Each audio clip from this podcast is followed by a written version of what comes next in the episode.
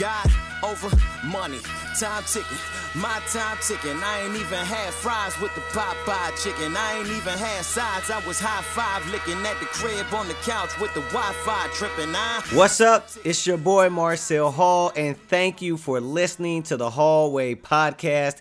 As usual, we talk about sports, hip hop, life, kingdom, you name it, whatever's going on in the news, we talk about it. Today, we're going to be talking about the NBA All Star Weekend. By far the best All Star weekend in sports. Baseball is second with the Home Run Derby, but without a doubt, the NBA All Star Weekend is the best of all sports. So let's get into it. And the way we're going to break this down is we're going to have our segment Real Deal or Fake News. And that's realer than real deal Holyfield. Or He's alright, but he's not real. Real deal or fake news is where we go ahead and break it down. Is something the real deal or is it some fake news? So let's break down the NBA All Star weekend. First off, let's start off with the hip hop basketball two on two tournament. He's alright, but he's not real. The hip hop basketball two on two tournament, I think missed the mark. I'll say this. All I saw were the highlights. Not sure if you can even call them that. But I didn't see the game. I just saw what they showed afterwards. And let's just say that was lacking some. I'm not dogging anybody. All I'm saying is this. I heard for years, or have heard for years, that 2 Chainz is or was a baller. That must be a relative term. And again, that's not a dog on 2 Chainz. It's more of a knock on the people who said he's a baller. Then they had some other guys in the game. Quavo, now he actually looked like he knew the fundamentals of basketball. I'm not mad at him. Have no idea who Jack Harlow is. Maybe I should, maybe I shouldn't. I don't know. I don't. And is he a hip hop guy? He looked more like he was an alternative singer. Then Lil Baby. I know Lil Baby's real popular. But what I heard and read real quickly was that Lil Baby should never touch a basketball again in public. Now, I'm not dogging him. I didn't see him play. But what I did see again from the so called highlights, this was not a great representation of basketball in the hip hop community. I think in the future we should go ahead and vet the players before and have a tryout. Have a tryout. Lil Wayne, you might be able to rap about basketball, but we're not sure if you can actually play basketball. If you're going to have these guys play basketball on this stage, All Star weekend, and pump up the game like, hey, we're about to see some hip hop ballers, let's go ahead and make sure that they can really ball.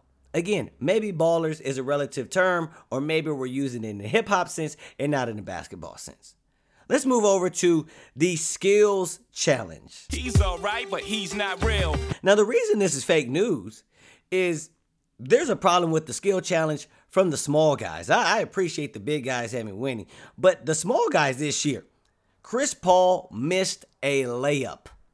This is a skills challenge, and he missed a wide open layup. And he said that he had missed one in a previous year.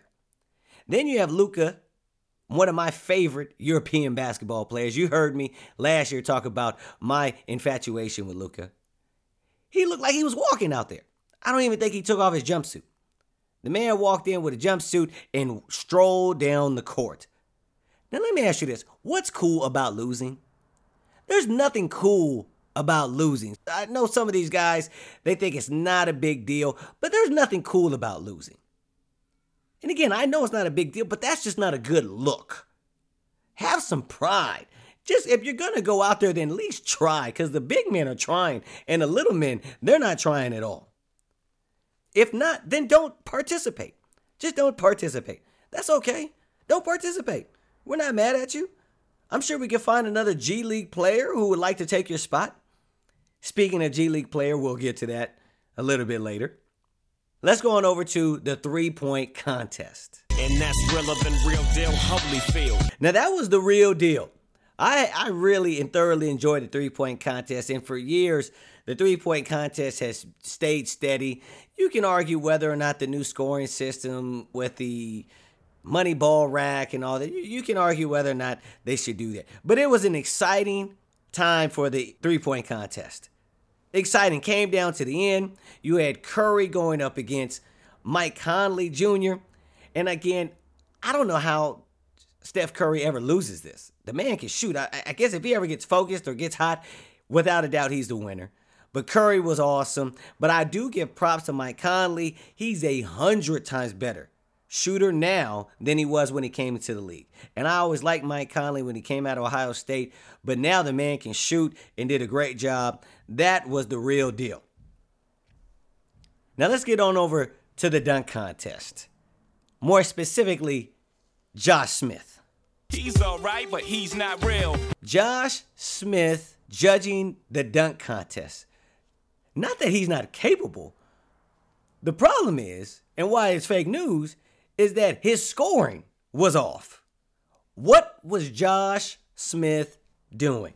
Honestly, what was Josh Smith doing out there? He gave eight or nines to probably the best two or three dunks.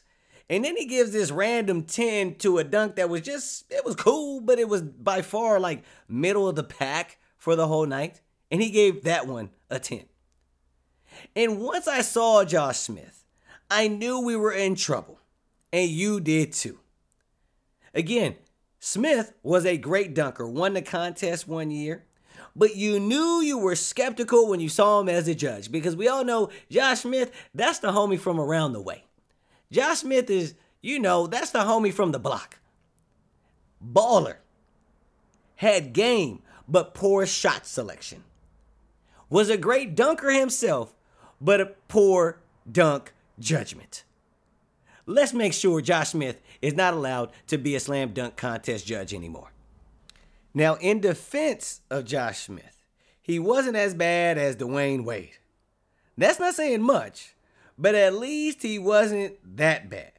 Wade was so bad they changed the rules after him. Mm-hmm, that's right. Let's move over to the game itself. And that's realer than real deal Holyfield. I thought the game was entertaining. I, will be honest with you, I only saw the first half, but what I did see was, was very entertaining. Appreciate and love the fact that Curry was putting on a show. Damian Lillard put on a show. Giannis, the Greek freak, he he didn't even miss a shot, so he was trying to put on a show, and so I thought it was a pretty good uh, game. And overall weekend, considering COVID, I thought it was a solid weekend. So NBA, I ain't mad at you. Okay, I'm not mad at you for the weekend. However, I do have some suggestions. I do have some ways in which we can enhance the NBA All Star weekend. Let me share this, and I'll share it for free as of right now. It's the NBA All Star weekend, in which we have all these skill challenges at the NBA All Star weekend. Here's what we need to do we need to have only the All Stars be in a slam dunk contest. Okay, we can actually do this.